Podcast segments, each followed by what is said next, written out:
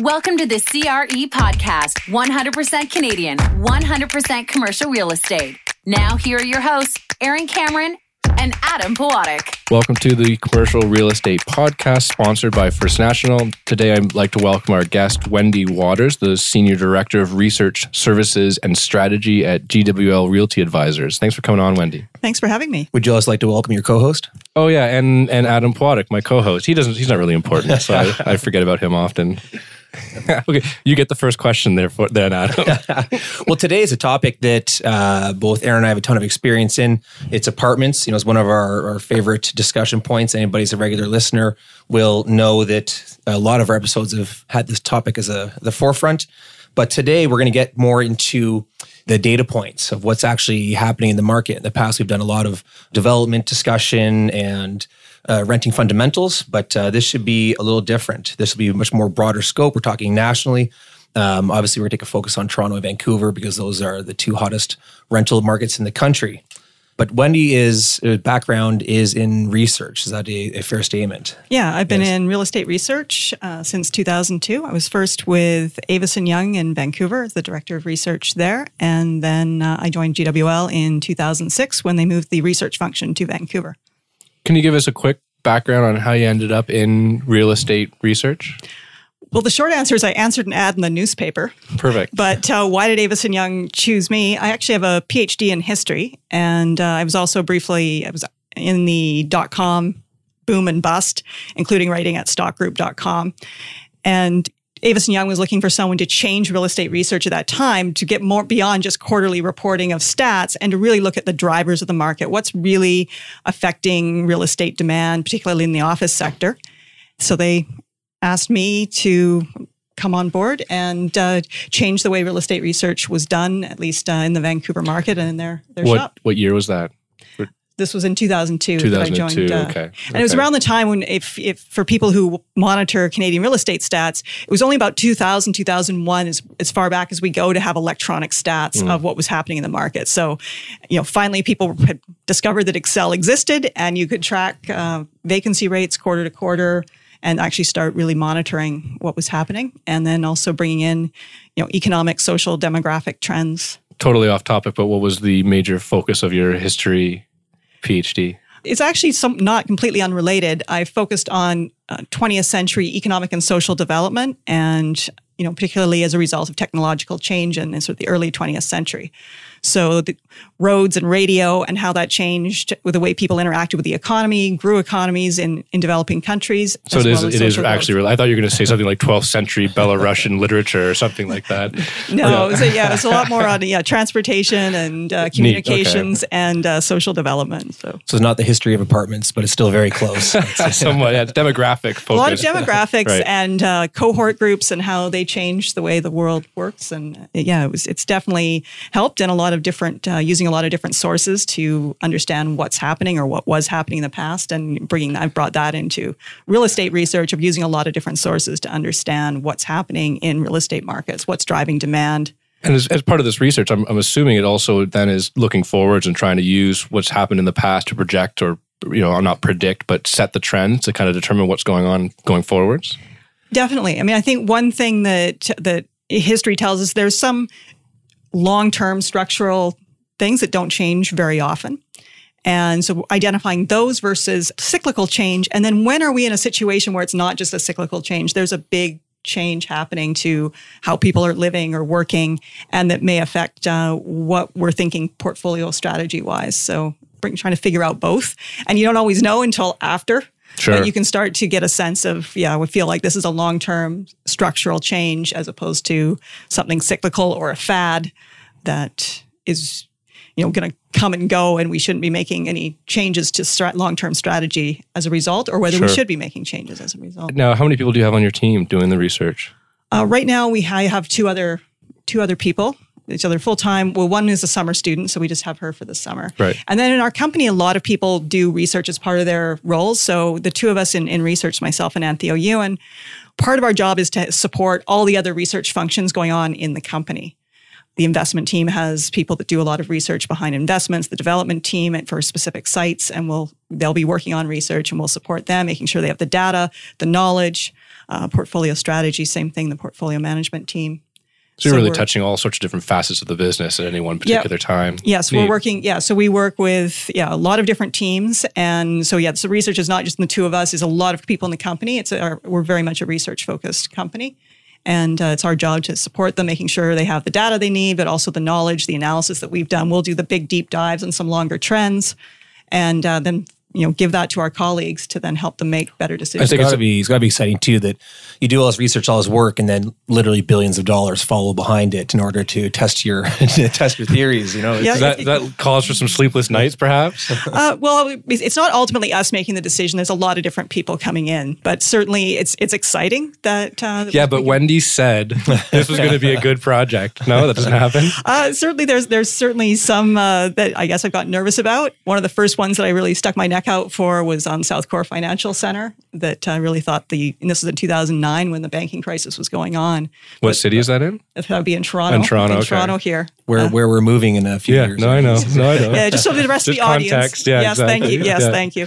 Yeah, and one of the write ups, the early write ups on why our clients should go ahead and build, you know, looked at the long term economic fundamentals of Toronto that had changed, what had changed since the previous economic downturns have been harder on the financial sector. And we looked at the long term viability of the banks and financial and and really said in 2009, no, this is this is a good project. You move forward on downtown Toronto. And they are. Still they believe in have. downtown Yeah. Toronto.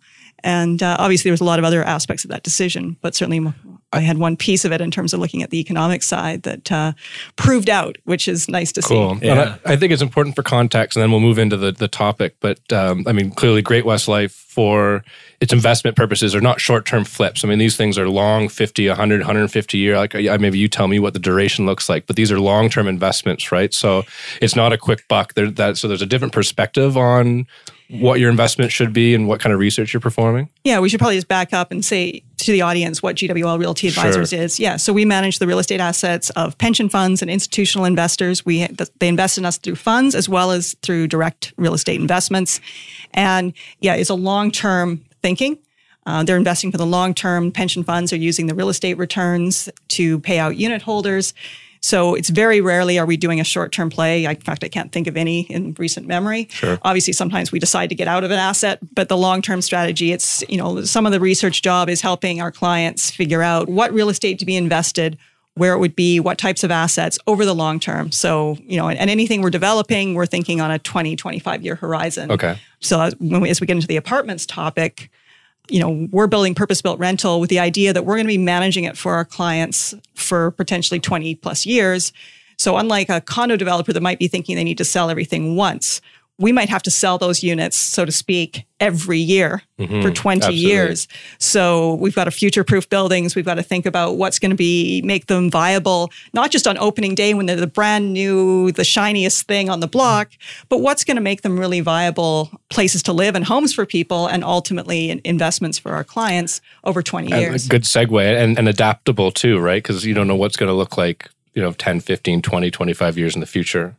Where would you like to go? Do you want to talk about just general rental markets or, you know, maybe what your research has, has shown where the best opportunities are right now for purpose built apartments? not sure we, we have best opportunities, but there's certainly obviously right now a lot of demand in Vancouver and Toronto. You know, the housing markets, both the ownership market, the rental market, has demand growth exceeding supply growth. So, you know, rents are going up, you know, ownership costs are going up even faster. So those are two markets that obviously we really like, but hard to find hard to find sites sometimes. But we're looking at intensifying some of our existing sites that our clients have if they've got excess uh, space. And then Vancouver, we've got a two sites that we've bought in the last few years that are getting ready to go under development to add product. Very hard to buy product. It's much easier. We're finding it's a better opportunity for us and our clients to develop new purpose-built rentals. So those are two markets that are they're active. But we also like you know Calgary and Edmonton uh, for purpose-built rental. Uh, even with And what's driving that? Just you think it's just stable economics? yeah, there's been uh, you know renewed job growth, stable economy, challenges, and we'll get to this maybe in another podcast. Challenges in in the oil sector, but there's a lot of other diversification happening. There's spin-offs from the University of Alberta up in Edmonton So uh, we've we're finding that um, purpose built rental in those markets we we like, and there hasn't been a lot of it in, historically, particularly in Calgary, Edmonton. A lot of pent up demand for new generation product, and and that's what we want to bring on there. What about uh, Montreal, Quebec, or Atlantic Canada?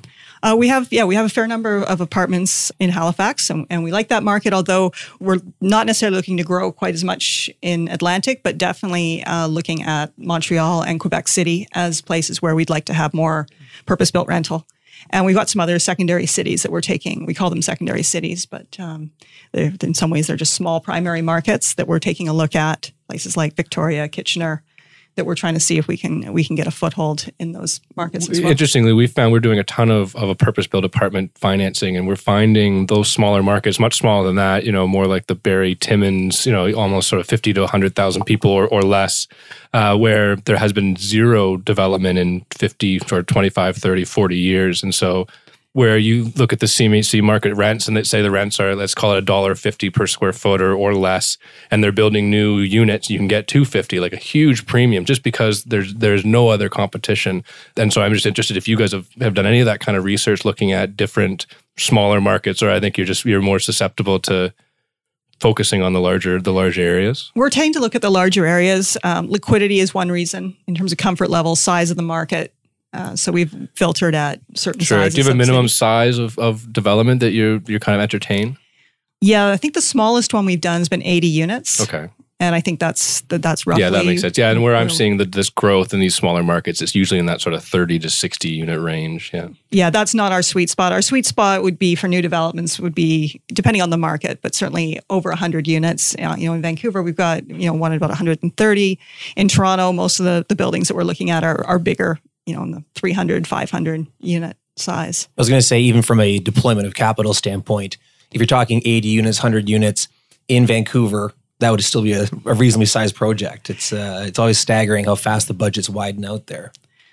Yeah, and that's definitely is one of the reasons why we're not looking as much in some of the smaller communities, which obviously for other investors are, are there's some great opportunities there. As uh, as Aaron was saying, that uh, there probably are you know pent up demand for new product, and we're definitely seeing that across the country in the big markets. But I can imagine it's happening in the smaller markets as well.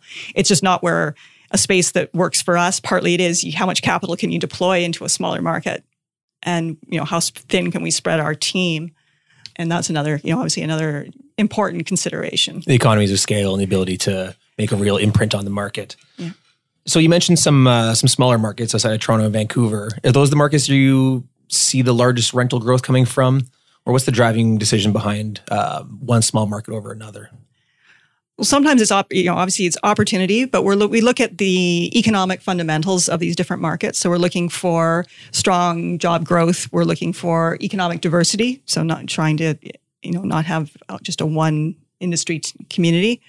And then from there, looking at just the dynamics of who rents. We look for communities where there's a bit of a what we call a lifestyle renter, an opportunity, you know, where people are choosing to rent as opposed to maybe renting because they don't have any other options for hmm. whatever reason. Um, because that's you know sometimes places where you will see this premium on on newer purpose built. So we will look for what the percentage of renters are versus owners. So the national average is about 70% people own. So a place where that's lower, that, you know, to us signifies it could be a, a good rental market to consider. What factors do you think contribute to that, to, to have a lower percentage or a higher percentage of renters in a marketplace than, than in the national average? It's often housing costs. Right. So you you know like a fast growing community like say Barrie, Ontario, which is uh, just north of Toronto. It's a fast growing community, but it's about an 80% home ownership rate. And so it's a hint that one of the reasons people move to Barrie is to get into ownership. And given the rents we need to make a project viable, they often in a slightly lower priced community in terms of ownership, for the rents we would need, you could probably buy something for less money per month. Sure. And that's obviously a consideration where it may be challenging to keep a brand new building leased up. And, and get the, the get the occupancy levels that you need. yeah, and you think about sometimes construction costs aren't that different. Land costs may be cheaper, but construction costs are high or would be roughly the same. Concrete is concrete. And for anybody not familiar, uh, with Barrie. It's about an hour north of Toronto, and it's definitely one of the surrounding cities that does draw attention from people who just are. Yeah, and there are we have colleagues that work in our office downtown Toronto that commute every day from Barrie, and they're working four days a week down here, and they're commuting that hour and twenty minutes simply because they can afford a nice four bedroom house with a big backyard versus a little condo in Toronto, right? So. Yeah, so that's how we start um, looking at what cities to invest in beyond the ones where we're already familiar and comfortable, which you know is basically about seven cities that we've uh, we've long had rental apartments in. Do you track uh, competitors, I guess, in terms of pipeline for different cities?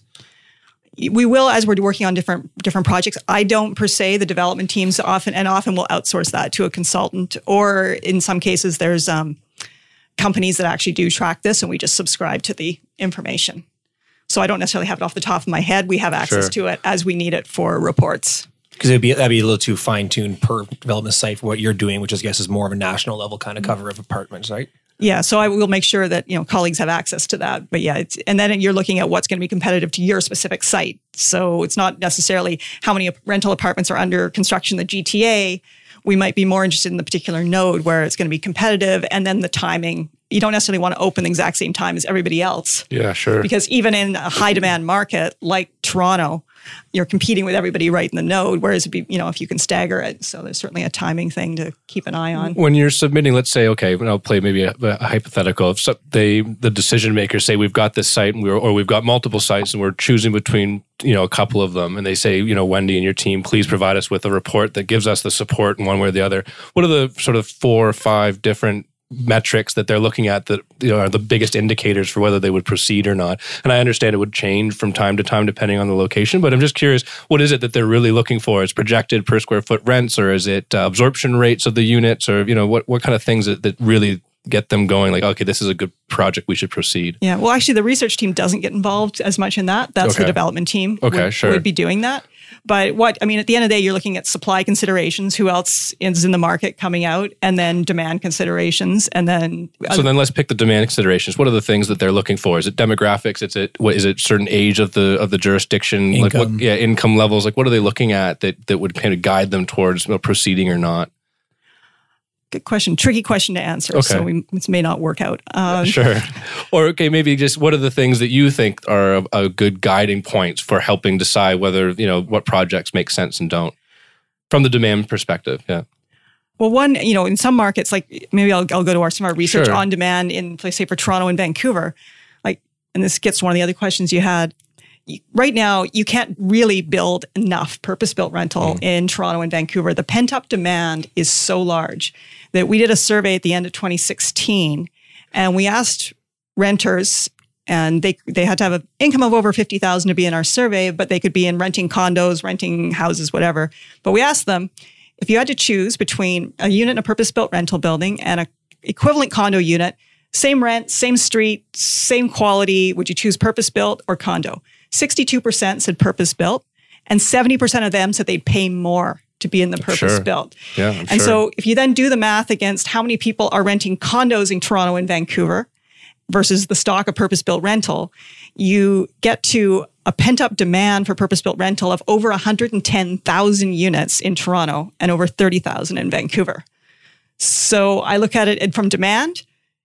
There's, no, there's, there's just no there's no lack of demand the, the only question might be exactly as it's more almost gets down to well who at this location is likely to be your renters versus at another location.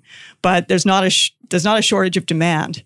Do you um, want to talk about why that is? Why the discrepancy or why people are more interested in renting from an apartment owner versus a condo owner well, we're wishing we asked that follow up question. The thing with the surveys is you never, we got a much higher response rate than we were expecting. Yeah. So we, on that particular survey, we did not follow up. On subsequent ones we have, or in other opportunities, we've, we've been able to ask, or others have asked, and we've been able to get a hold of the answers. And really, I think comes down to a lot of people are recognizing this the value of the service offering that you know we professionally manage these apartments mm-hmm. when you rent from a purpose built rental landlord you know you're the client when you rent from an individual condo owner, you might have a fantastic landlord. There's lots of good condo owners out there that rent out their suites, but you might have somebody who doesn't even live in the city. You might have someone who doesn't care if the toilet's blocked up or, you know, your dishwasher's not working, you know, other factors like that. Whereas, you know, obviously we've got maintenance on on site or at least on staff where someone can be there very quickly to fix any problems.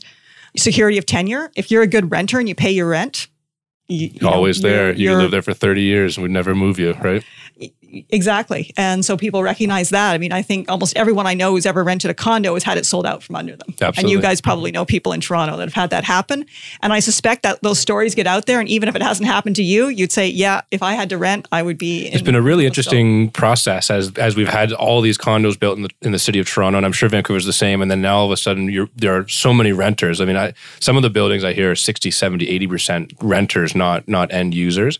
And then now we're starting to realize that people don't really like renting condos. They only were because that was the only stock available because we were not building the purpose-built apartment buildings. And to add on to your commentary, the amenities that are available in, in some of these purpose-built rentals far outweigh what you're getting in a regular condo because the condo borrower, condo developer owns it once, sells it, and it's gone. They don't really worry about, you know, are you happy with the the quality of the amenities and the bonus, the add-ons that you're getting on a year-to-year basis. Yeah, well, certainly, it, you know, especially in the U.S., there's been a there's quite an amenity war going on in mm-hmm. purpose-built rental that hasn't fully hit Canada. But yes, any anything that we're developing, we are certainly looking at putting in a really nice amenity package that usually involves, you know, a rooftop or a podium deck of some sort. There's you know interior spaces for gatherings and hmm. parties that you can rent. A nice fitness center is very normal. Bike parking in certain is a big issue in, in certain markets. We had a previous guest on. I, I now I can't remember who it was, but they were talking about you know their strategy going forwards on purpose built is to make sure you have a, a, a nice restaurant, you have a nice coffee shop, like you have places where people can come home, you know, grab their wife, go for a nice dinner, don't have to leave the building, but you know they get that kind of added value for you know just the comfort of living in that kind of area. Dog washing stations, we've always heard that. Oh, pet amenities are very Pet amenities, pet yeah. are very big, and in fact, I think it might be a U.S. stat that that I read. But you know, more dogs than people living, or more dogs than children living in apartments. I believe it. So you know, you think about you. Yeah, you don't need a playground. You might need a dog run. Uh, although, so, depending on where our, our projects are, in some Sure. cases we are we do have play spaces for children too. In terms of people paying for that, do you track the divergence in what people will pay for new versus old build? Certainly, yeah, we notice it in our own product. Um, you, you look at the premium in CMHC, you can see CMHC, you can break out newer generation product versus older, so you can see the difference in rents. And, and yeah, it's it's large. And, and although, you know, in places like Toronto Vancouver, everything's going up because you've got a lower than 1% vacancy. But yeah, the, the, the demand for new, and in, in the same survey that I mentioned, we also asked people about if you could had to choose, would you choose a larger unit, but it's older, dated kitchen, dated bathroom, or a newer unit, new kitchen, new bathroom, but much smaller? And back in 2011, we asked the same question, and we every city was different but in some you know in some places we said it was about 50-50 and now it's in some cities getting down 75% want the new hmm. and 25% would go to the old. Toronto's different. Toronto's got about still about 50-50 but it used to previously it was about 60 to 70 wanted the the old now it's at, uh, at Curious. about They're, 50-50 so they're valuing the they were valuing the space over the quality. Now they're reversing that trend. yeah. Any any sense why? it may be that the old is just getting that much older Yeah, fair. Um, the other thing we're finding in, in our what we call our legacy units, these are you know slightly older buildings. When we're doing the upgrades, the biggest thing that that seems to be important to people is getting in suite laundry. So there may be an implicit thing in people's minds that with the small unit, I'm going to get a stackable washer dryer in there somewhere, versus the older unit, I'm, I'm doing that because that's certainly one thing that that we're seeing, and, and a lot of other landlords uh, are talking about it as well. That um, people are really valuing having their own laundry. Uh, but otherwise, I think it's also people don't need as much stuff. Do you need, it used to be if you wanted a large TV, it took up half of the room. Now Yeah. you can hang on the wall, or people don't even have a large TV. They just watch Netflix on their iPad right. for entertainment. So I think you can probably imagine, you know, your stereo speakers. Think about in 1980s construction. Well, how big of a space did you need just for stereo speakers? Whereas now you don't. Has your research covered micro suites or sort of that the right size of suite? Because you know clearly that's a that's an important component to the demand from these renters. Well, certainly, yeah. Over time, it's been a few years. We certainly did take a, a good look at micro suites. We haven't really gone that direction on any project. It just hasn't happened that mm-hmm. all, all the pieces came together. Even Canada wide, they're not. They're, not They're really not. I, in Yeah. fact, any most of the developers that we've been talking to, it's the the trends reversing. Right, they were bringing suite sizes down and down, and now they're all of a sudden reverting back to larger larger suites and more two bedrooms and more three bedrooms also. Yeah, well, I think the the research, and we've been using this research on the small because we've had it since 2011 on the small versus large to really think about that. That over 20 years, when our building's not new, having really tiny units may not serve really well. Whereas over time, if you can go slightly bigger, there's a longer, potentially a more future proofing in that because when it's not the latest and greatest, someone will still want that unit because it's slightly big. It may be slightly bigger than something that's that's Well- new, or the condo product that's coming out at the same time as it that's in the rental stock Smaller. as well. One, one of the comments I heard was the smaller units have a lar- fat, more quick rollover, right? So if you're looking to have longer term tenants and save the cost on, on the rollover, uh, the larger units will will kind of, I guess, notionally give you give you longer term tenants.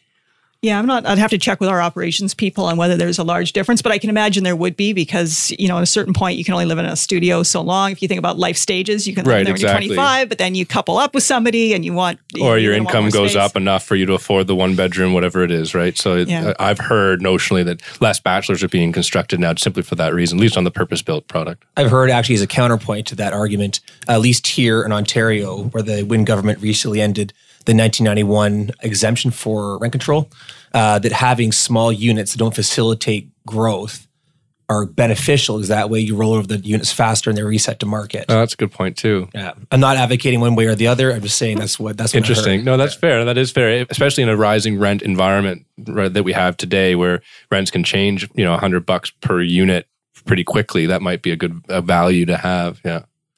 Yeah, and that's relatively relatively new legislation. But there's also, you know, there's there's a lot of research that we're starting to look at that, you know, demographics are changing, and you know, is there enough two bedroom and larger product given in places like Toronto and Vancouver? There's a lot of people that want to be here for job reasons or just because they like it, but not be able to afford to own, and yet are going to have families, and so be thinking, you know, be thinking about larger units. And then you at the other end of the time spectrum, you've got potentially downsizing empty nesters who are showing a greater interest in switching to purpose-built rental, but they're not going to fit in 800 square feet.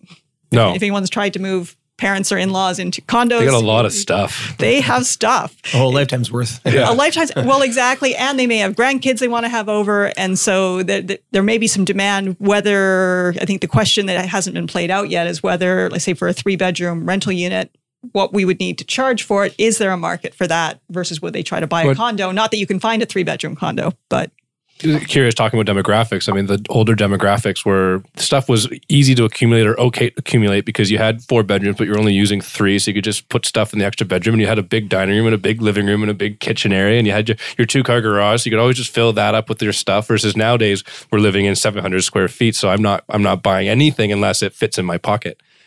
was also kind of the leap uh, for Vancouver and Toronto specifically, moving into more of a Manhattan style of living where people from cradle to grave live in apartments and don't ever have an expectation of doing anything other than that.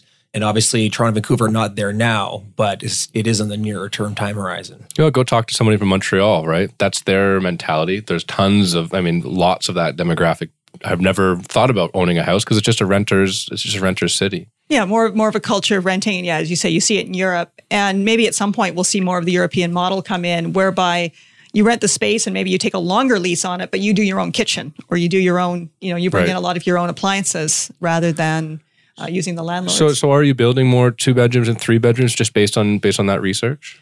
It depends on the market. Depends on where we, we have a suburban um, product coming up in uh, North Vancouver, and it has more two and three bedrooms than we've we've done in some others, but in a really downtown core location You where you know we're thinking it's probably more singles. Uh, as a lender, I have to ask do you track interest rates or predict interest rates, and how big of a factor do they play into your research? in terms of impact on on apartments um, certainly like in terms of cap rates the work we've done you know there's not that as strong of a correlation as you might think cap rates right now i think are driven by just strong demand for investment dollars going into rental product and right now that that demand is insatiable. And we were going through some some deals at uh, at the office today that have happened, and you're starting to get some cap rates in the twos. Now these are apartments that have some rents that could go up that are probably uh, you know under market, but still there's some you know really really low The, rates. the as is cap rates too, but the stabilized might be a five once they've spent millions of dollars fixing it up. Sure. Yeah, fair enough. I mean, the one place where interest rates may be affecting the apartment market is the fact that it's probably pricing even more people out of the ownership market because it's driving up mortgage rates. And, you know, already there's that plus new legislation from governments. And so what the impact may well be that uh, we have people staying in rental even longer. And that further increases demand, which obviously is, is tending to drive up rents right now uh, which is obviously good for landlords and not so good for renters and uh, not so good for the economy either. At a certain point, you know, housing gets too expensive and that will start to slow economic growth in, in my in my view. Oh, for sure. Well, it's less less disposable income, right? Yeah, with less disposable income and they're just getting to a point where if you're you know, can you grow jobs in a region that has that where housing is getting so expensive where you then have to start pricing that into your salaries. So places like San Francisco, it's what people pay for rent is crazy, but their salaries kind of match it. Like, Sure. you know, if you're making 2x what someone in Toronto does for roughly the same job, you can pay 2x on Well, and would you think there might be a, some kind of brain drain as, as those that, that are the, the, the capable, the employees that decide, you know what, I'd rather live somewhere where I can afford a nice, comfortable life and commute 15 minutes to work. And so I'm going to move to Saskatoon where it's, where it's affordable and I can still make the same kind of money or money that's sufficient to allow me just to pay for my children's, you know, university and all that kind of stuff. I think for some people, but I think there's also, if lots of people were doing that, we wouldn't have the housing crunch that we have. Sure. So obviously, there's more people coming into places like Toronto and Vancouver than leaving, or we wouldn't have this problem. Yeah So obviously, but for you know any individual, certainly there's going to be an appeal to, especially if you can do a very similar job to what you could do in Toronto or Vancouver, which is not everybody, but you can imagine if you're a teacher or a doctor, you might say, I could do this anywhere. Let's let's move on. They, there's just that allure of all the types of jobs in, in mm-hmm. some of these big cities and the, the lifestyle that for Sure, I, I, I, I put that out there, but I don't think it's true. I mean, again, using the Manhattan as the case, it it it could be as expensive as it wants, but people are always going to want to live there because it's you know got that vibe and that energy and that access to whatever it is that you're looking for. But does Toronto and Vancouver have that? I don't know. I don't know. Fair enough. It's we're certainly. I'm not comparing Toronto, Vancouver to Manhattan. I'm just you know as a as a point of comparison. Although I am comparing them together. okay. Well, thanks very much, Wendy. That was a wonderful conversation. Um, do you have any any uh, points that you want to you want to make at the end? Any closing thoughts on apartments? Anything uh, well, just bright in your world? Well, I think one one interesting trend that we're now starting to see both in Toronto and Vancouver is more purpose built just starting to be built in suburban locations whereas, you know, in the last few years the starts have all been or primarily been in the core uh, or in the inner we'll call it the inner Sure. city, so the city of Toronto, the old city of Toronto proper or the the city of Vancouver proper.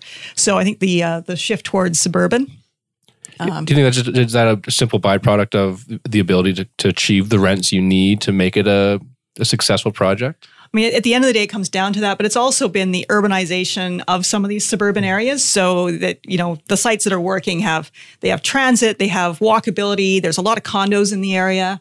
So that you've, you've got that density that then drives the support for all the amenities, the restaurants and the retail and, and the cafes and brew pubs and, and everything else. Sure. So then it becomes a very viable node.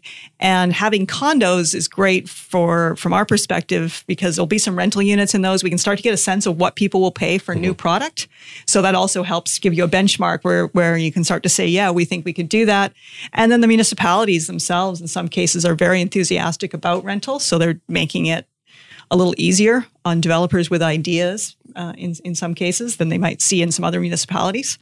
I know we're I know we're wrapping up, but I, I guess we've missed one good topic that we'll cover, and the um, and maybe it's just the connection between transportation and and purpose built. And as you were talking, I was, thinking about Vaughan and how that connection to the subway system has probably really kind of transferred the the appeal of, of building in that area. Now that you know that your tenants would have access direct to the to the subway line, and how do you think? I know, given your background, what the impact of transportation has on where you look to build and, and the, the value that the transportation adds to your projects. Well, certainly, you know, for rental also, you're thinking about the total cost of, of housing and transportation for your future renters and your future residents. And so, yeah, having transit's really key for uh, the viability of of some of the new projects. Just to be thinking about that long term. Again, the long term. Do we like this over twenty years? You know, gas prices are getting fairly high. They could get higher. We could be switching off a carbon economy at some point over over 20 years. So all of these things make. Uh, you can't put a lot of stock in a municipality following through with building anything, can you?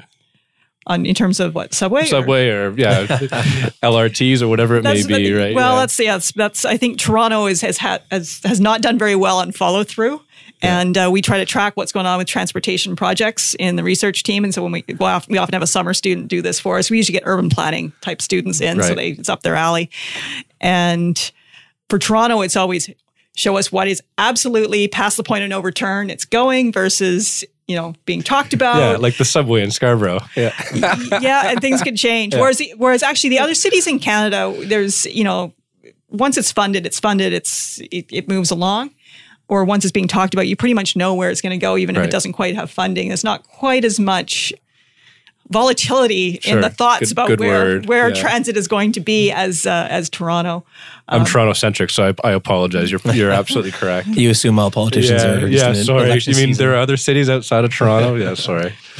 Well, yeah, but transit and transportation are big issues in, in all the Canadian cities, and you know, but and where how people are going to be moving around. It's part of what we're thinking about of where to have real estate uh, long term. Yeah, so definitely where where transit is is where places that we we look for for where to be thinking about adding or densifying existing sites. Great. Thanks very much, Wendy. Okay. Thank you. I enjoyed it. Thank you for listening to the CRE podcast. The information from this broadcast is not to be relied upon as financial investing, professional accounting, or legal advice. First National Financial LP holds Financial Services Commission of Ontario license number 10514 and 11252.